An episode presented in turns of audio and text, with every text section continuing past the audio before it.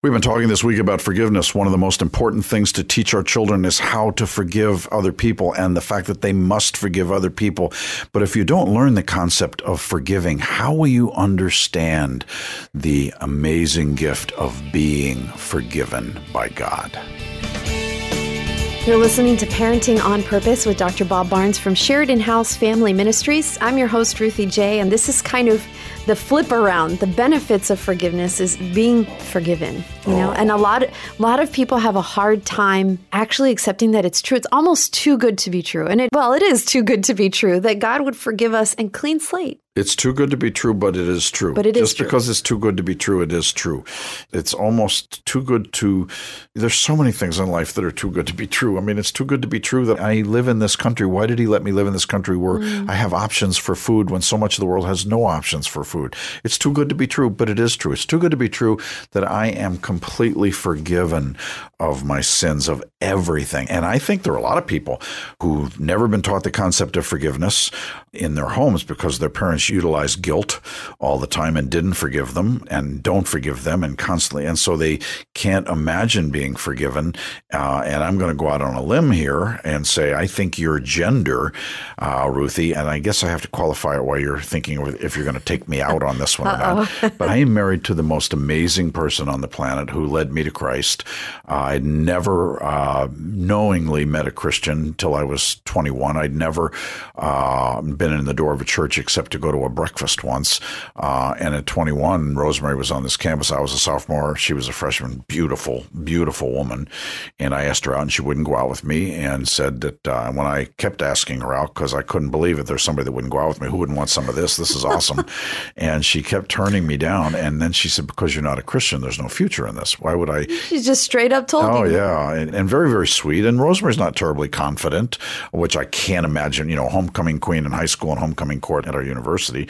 I can't imagine why, but but married now forty-one years, and there was a kind of an educational tool in her home. They were missionaries, so they were there was just something in that missionary home. Now let me say, great parents, great mm-hmm. parents, but they used a lot of guilt in the in the training of their kids and uh, made them feel guilty over stuff. And so Rosemary can feel guilty and not feel forgiven over the funniest little things like forgetting or not returning a phone call or not wanting to return a phone mm. call and feel so guilty. And if I don't, and it's just this funny thing uh, about it. And I've noticed in other women just just not understanding the concept of forgiveness for whatever in their life. Mm. So do you think one gender more than another? Not that you would know the male gender because you, you aren't I'm one. Female. Yes, right? yes, yes. But that's an interesting connection there where if you're sort of a guilt-ridden person, maybe a people pleaser, that's kind of holding you back from really experiencing the depth of forgiveness that you don't you know, okay, we have, you know, standard code of procedure, whatever, of behavior,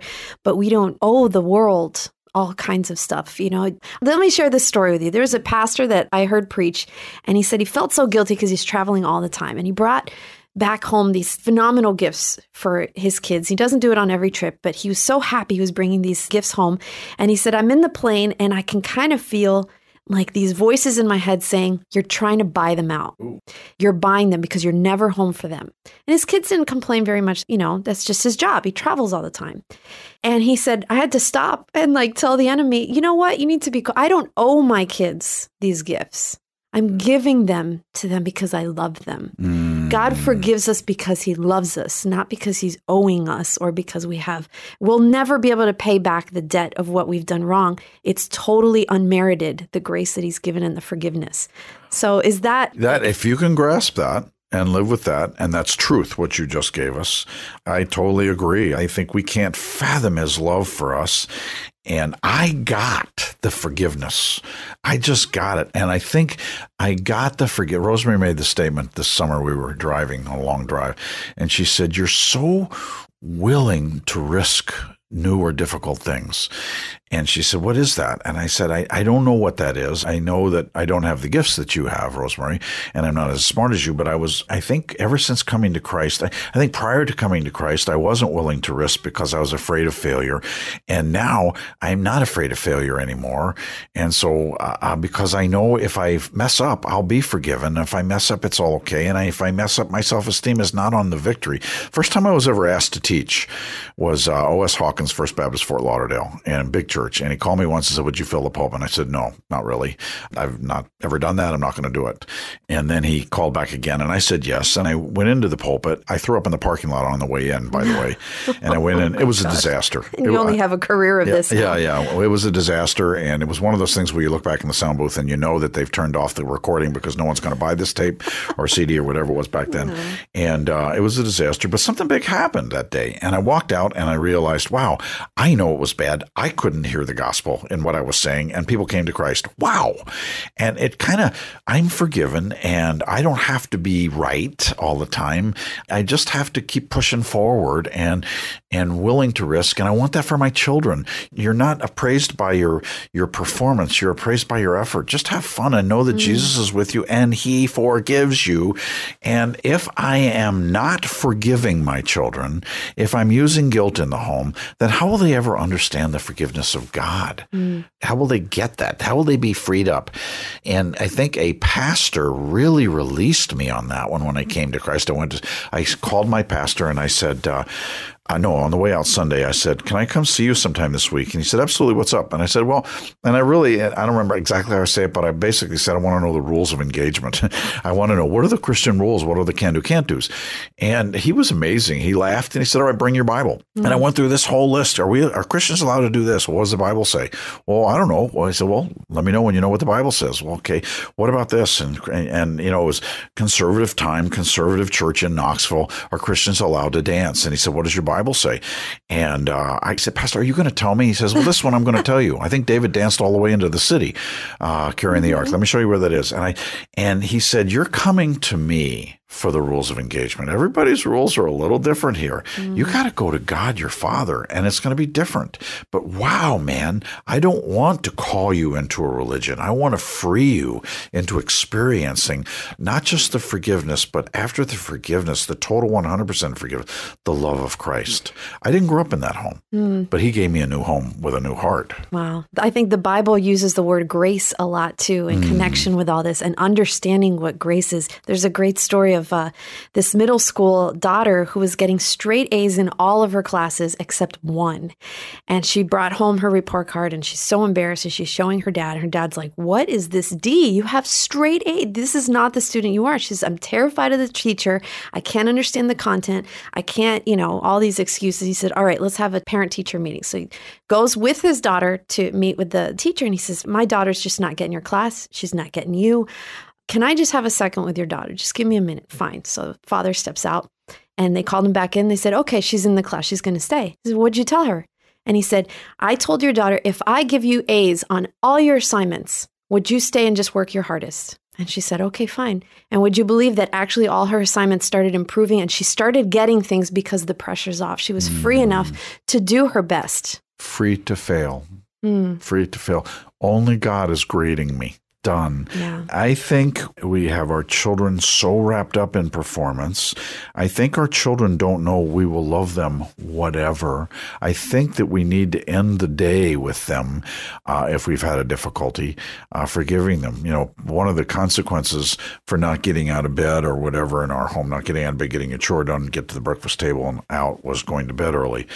And uh, when I'd have to put Roby when he was little to bed early, and he would be just broken that we had to do this. Because he, he's the people pleaser and doesn't he, he want He was a people pleaser, and we dealt with that to make him a leader mm-hmm. because people pleasers make the best leaders because they're leaders with a heart. I mean, he was president of the student body as his school, mm-hmm. um, but he went through all the pain of people disagreeing with decisions that it was happening. And so the whole uh, thing, I'd sit on the side of the bed, and he'd say, get in, get into bed with me, Daddy, and he'd make a pillow for me. And I'd get into bed, he'd give me his extra pillow. And he said, I'm sorry I didn't get out of bed. And I said, what are you talking about? I'm sorry, what are you talking about? I've forgotten that. Mm. The consequence is going to bed early. The consequence is not me being mad at you. I'm not mad at you. Mm. I mean, Rob, we're done here. And him learning the consequence of forgiveness and me being in bed fifteen minutes and playing with him and doing stupid things and getting in trouble with his mom because we're making too much noise. You're forgiven. How will my children get the whole concept until they're on the receiving end?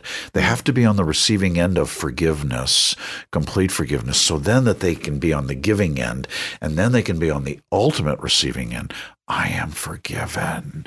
It's so releasing. How many men have I watched come to Christ who have so, they're so gifted and they have so messed up all their lives, and then they come to Christ. I, I've watched several men in their twenties or thirties come to Christ. Sheridan House is an unusual place because there are times when people that might not go to church might come and, and do stuff for us here. And I watched a man do a significant part of the building project of the sixty acres, and I watched him come come to Christ, and I watched him just break, and I watched him cry out his eyes, his nose, everything, and realize, and I realized the release of, you mean I'm forgiven of all of that? Mm. I said, yeah, you are. And that's what'll free you up to probably go back to a couple of people and say you're sorry. And whether they forgive you or not is irrelevant, because he, your God, your Heavenly Father, has forgiven you. I want my children to experience forgiveness on the front end. And women, I think, deal with a lot of shame too, always oh. trying to strive for perfection and be a better mom. And,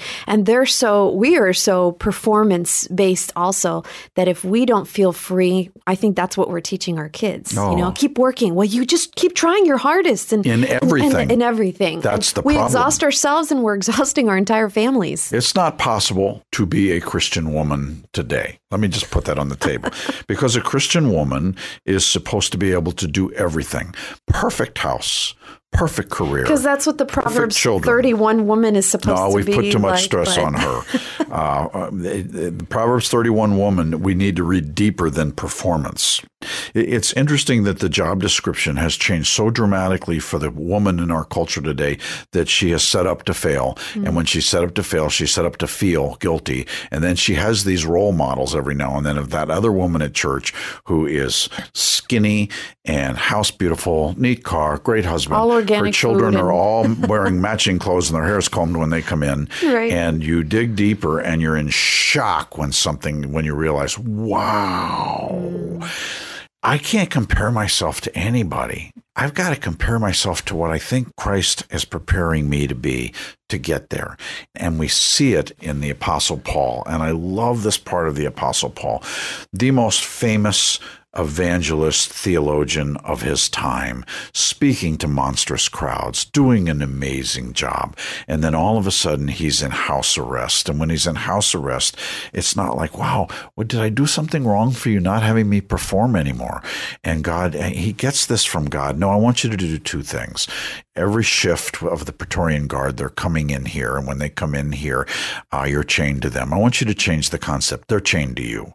And so a, a revival breaks out on the Praetorian Guard. And we, we kind of know they must come in and take off their all their armor and sit down there at his feet and learn, because Paul gets this visual at the end of one of the shifts that he uses in the closing of Ephesians, putting on the armor of God. Mm. But I also want you to do one other thing. I just want you to write letters to the churches that you're at. Just send these letters out. They're the world's most best-selling letters wow. of all time in the Bible.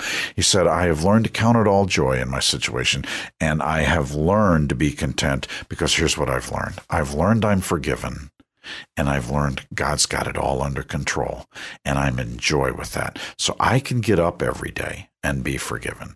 We've each got to decide, my children, if they go out without feeling forgiven for every single thing they go through, that after I've dealt with the behavior, I love the child. Dealt with the behavior, I love the child. It's not a punishment. It's a consequence to help them know you chose this. Now I need to love the child.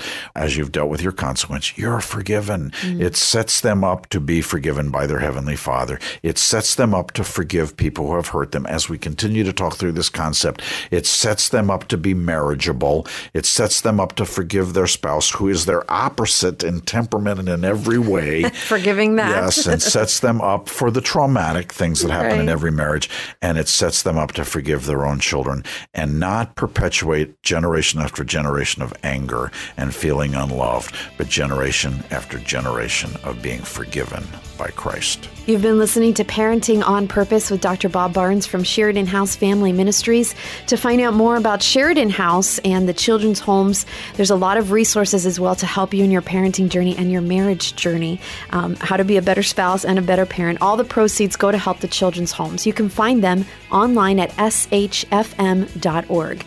And to hear this program again, share it with someone, uh, even on social media, and sign up to get it automatically, either through podcast or email with the blog. Go online to parenting on purpose dot org. We hope you join us next week. We'll be starting another topic here on Parenting on Purpose.